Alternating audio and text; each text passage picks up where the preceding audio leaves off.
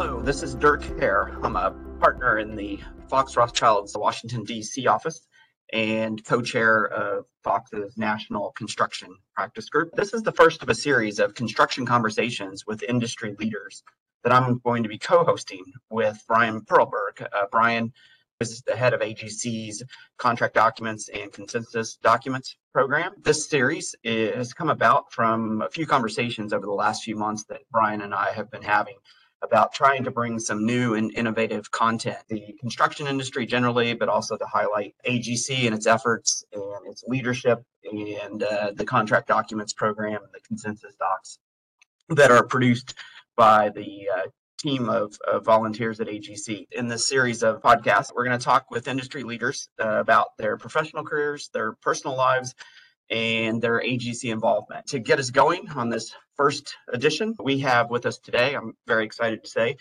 Les Snyder. Les is a longtime construction industry leader. He's currently leading the Brightline West high speed train program in Las Vegas, the sister project to the Brightline project in the Miami to Orlando line, a very exciting project that we're going to talk about today. Les is also currently the senior vice president of national AGC and will become AGC's national president next March at the uh, convention. We're very excited to have Les with us today. Why don't you tell us uh, about where you were born? Well, thanks, Dirk. I was actually born in a very small town called Donaldsonville, Louisiana, right on the banks of the Mississippi River, and happened to be the second project where my father served as superintendent on a major marine project after he got out of engineering school. That's great. And uh, I know you spent a great deal of your uh, growing up years in, in Pittsburgh. Maybe you can give us some background on growing up in Pittsburgh. I assume you're probably a Steelers fan. Of course. Once a Steelers fan, always a Steelers fan, Dirk. You know that. in a tough division against your Raven, Dirk and I always share some robust conversation during football season. But Yes, I did grow up in Pittsburgh, and uh, a large amount of that was my father's company, Dravo Corporation's headquarters were there, and we eventually moved back there. I can distinctly remember at that time, and first going to Pittsburgh, coming out of the tunnel through the bridge, city of bridges, as everybody knows Pittsburgh, but still looking down the river and seeing the steel mills with the coke gases being burned off. It was uh, quite a sight. All of that is gone today. Any of you that have been to Pittsburgh would recognize it as a very upscale and uh, innovative town, respective of its environmental uh, situation. All of that is gone, and uh, just fabulous river uh, edge facilities exist, entertainment venues, and all of that, including the Steelers Stadium. Yes, that is the sight of some pain for me as a Ravens fan, and Brian uh, as well, who, who's uh, my fellow Ravens. I've been to the Pittsburgh Stadium and watched the Ravens with a strip stack of Joe Flacco lose a playoff game in Pittsburgh. But I got to say, I think the Ravens are looking pretty good this year. And when they visit Pittsburgh, uh, I think Les, you might be disappointed by the results this year. Wait, I'll concede that the Steelers have a rebuilding uh, duration coming up, especially with Ben retiring. So let's see. We've all got the fall to look forward to. So, Les, why don't you share with us how and when you became interested in construction as, as a career? I alluded to this in my intro questions there, but I'm actually third generation of being in the construction business. My grandfather, after World War One, he was a draftsman for J&L Steel and, and rose through the ranks to be a senior executive with J&L Steel, designing you know different members and, and reinforcing steel, and basically got to know every contractor on the East Coast. I actually found a picture of him with a hat uh, from the 1950s, uh, 1950 Moles clam bake. My father was uh, graduate civil engineer, actually uh, from my alma mater as well, University of Pittsburgh, and uh, went on to work his way through the business as a superintendent and project manager, uh, specialist in, in marine construction. As I tell most people, I just never knew what else to do. That's great. I know your civil engineering degree came from the University of Pittsburgh. So once you graduated from Pitt, what was your first job? Um, I started as a project engineer pre construction at a company by the name of Dick Corporation, which focused on graduates from, from the University of Pittsburgh. Interestingly enough, because it took my father 14 years to get his degree due to two tours in Europe in World War II and a tour of duty in Korea. He actually graduated at the same time the, the then president of Dick Corporation. Since I'm the third, I was well known, and it wasn't any doubt after many other job offers that I needed to go work in the family at Dick Corporation.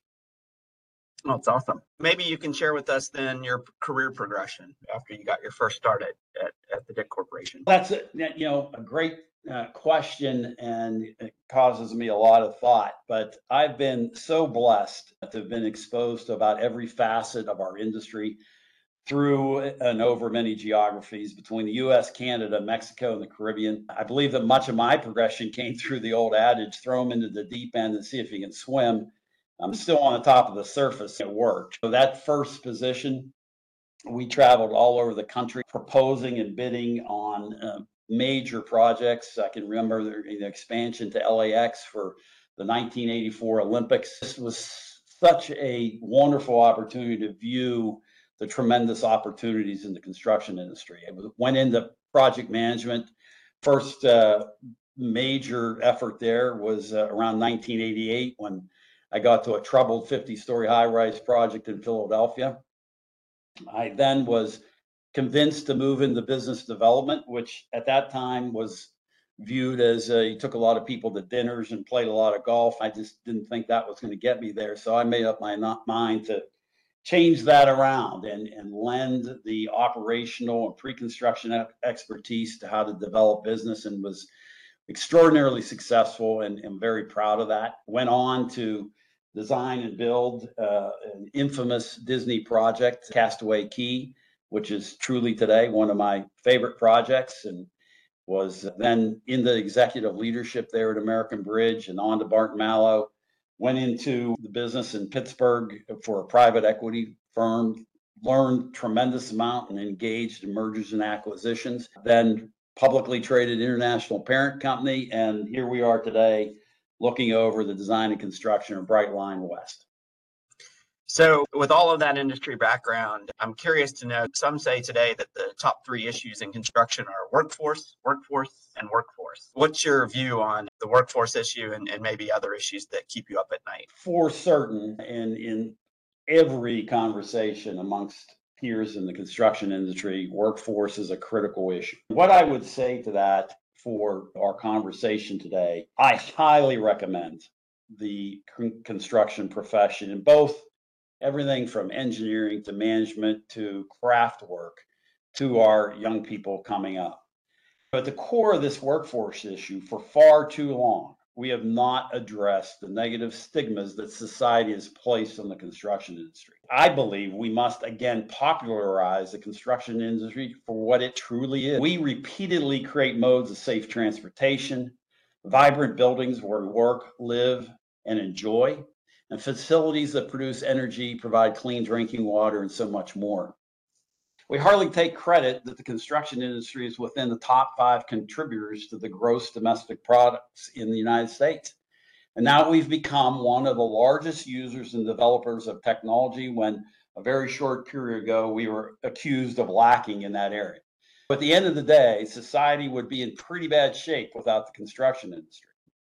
And as a career, the construction industry provides all the attributes of adventure and accomplishment any young person could imagine. I think the sky's the limit for everyone, as large as it is. One of the great things of all of us help to make it feel like one big family.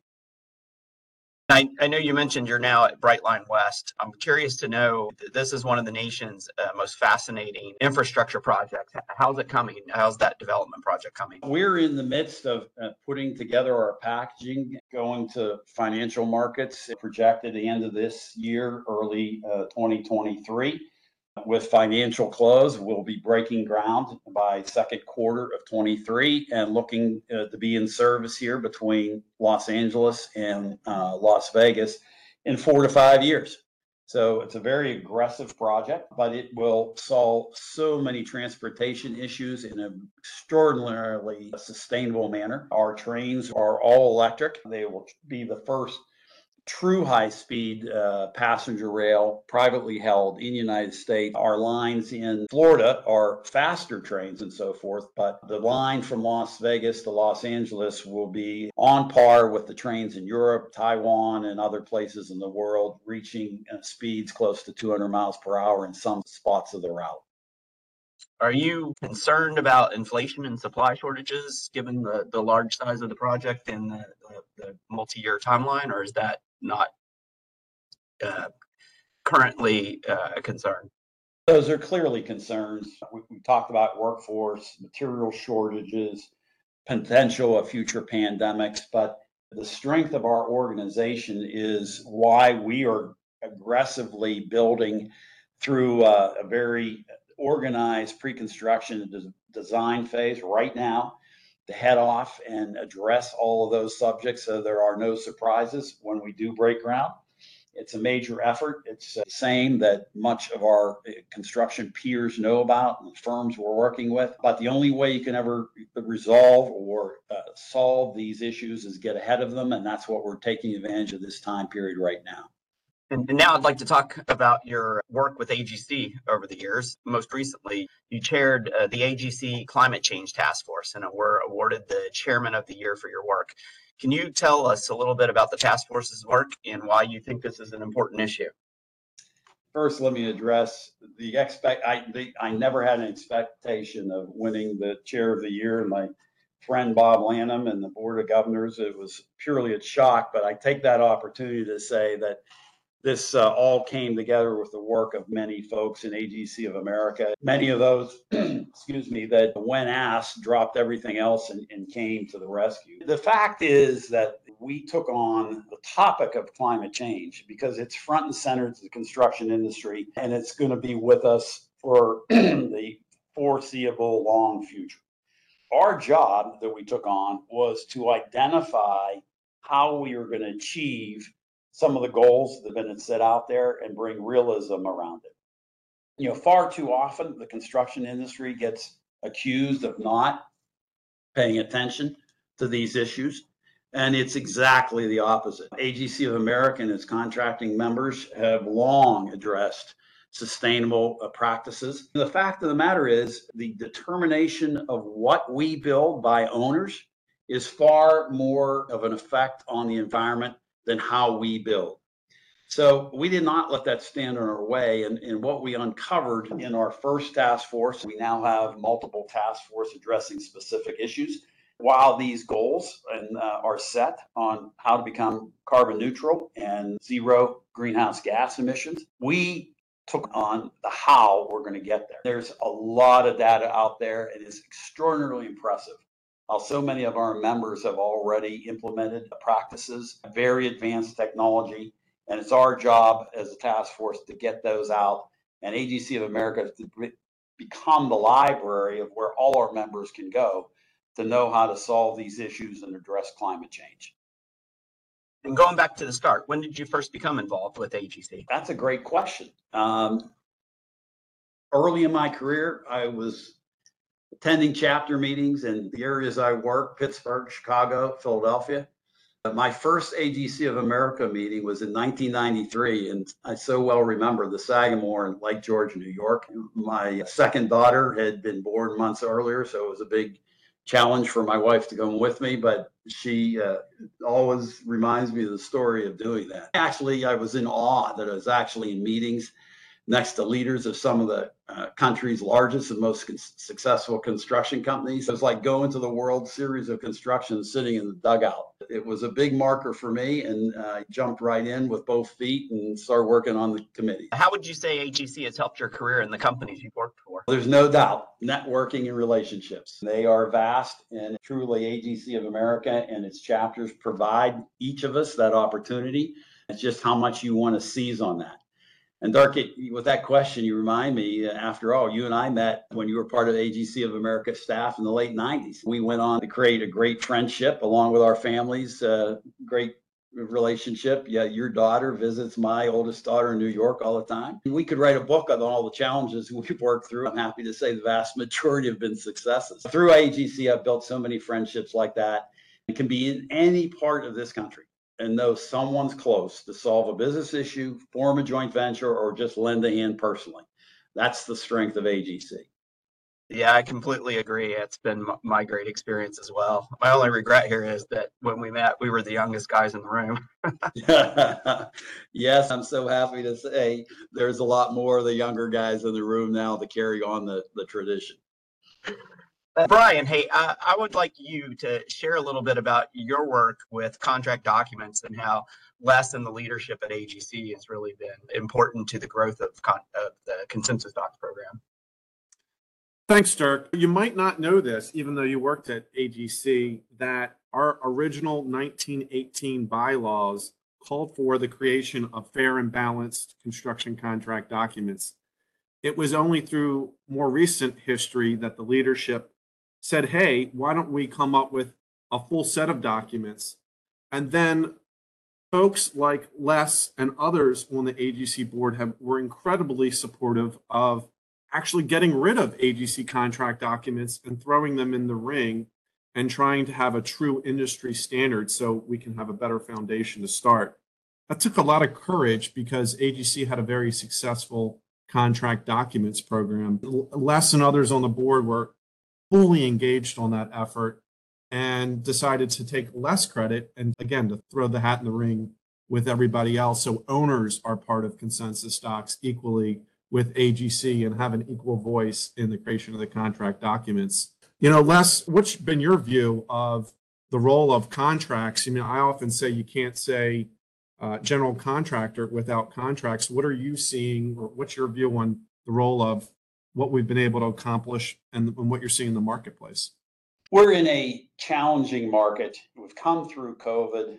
And speaking of contract uh, issues, we all know that created many. Now we're pulling out of such a market, and there's more work uh, than resources can. The look from the construction industry on contracts is pretty focused, and we're addressing many of the issues that we just never had to before, especially with workforce shortages, the potential of schedule delays material and shortfalls in delivery schedules. These are critical issues that we see contractors of all sides faced with.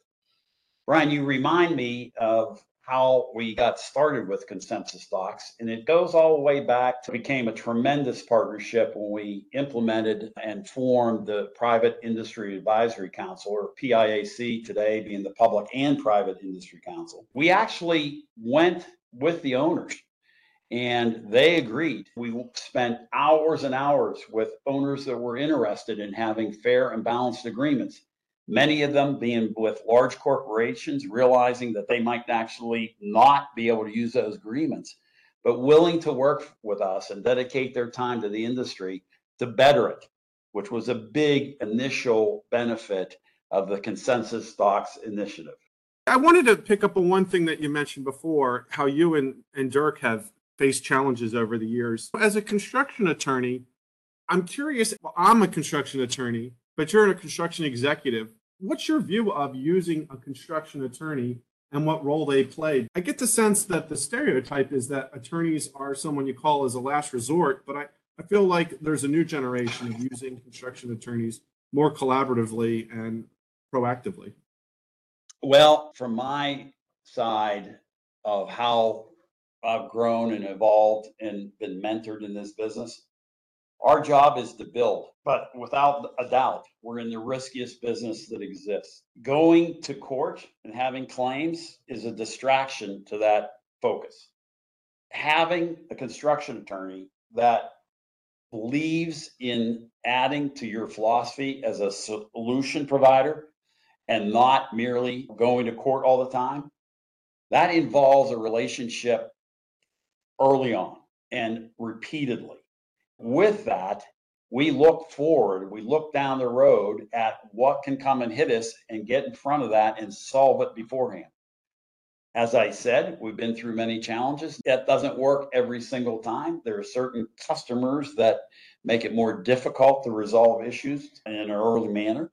But again, this relationship and the specific one with Fox Rothschild and Dirk and his associates has always led us to be able to get ahead and focus on solutions before they become problems. Thank you, Brian, for making sure that we are highlighting the, the good work of Consensus Docs and the efforts. Les, as we start to get toward the end of our time here, you mentioned your wife Denise and daughters Sarah and Jenna, who I can attest to have been to dozens, if not hundreds, of AGC meetings. So I'd be curious to know, and I, I know our podcast uh, listeners would love to know what Sarah and Jenna are doing these days. I think they're both out of college at this point. They are. Thank you for that because they're the pride of my life. Sarah has moved on to Manhattan and swears she will be there her whole life. She uh, weathered through COVID and, and actually successfully got married.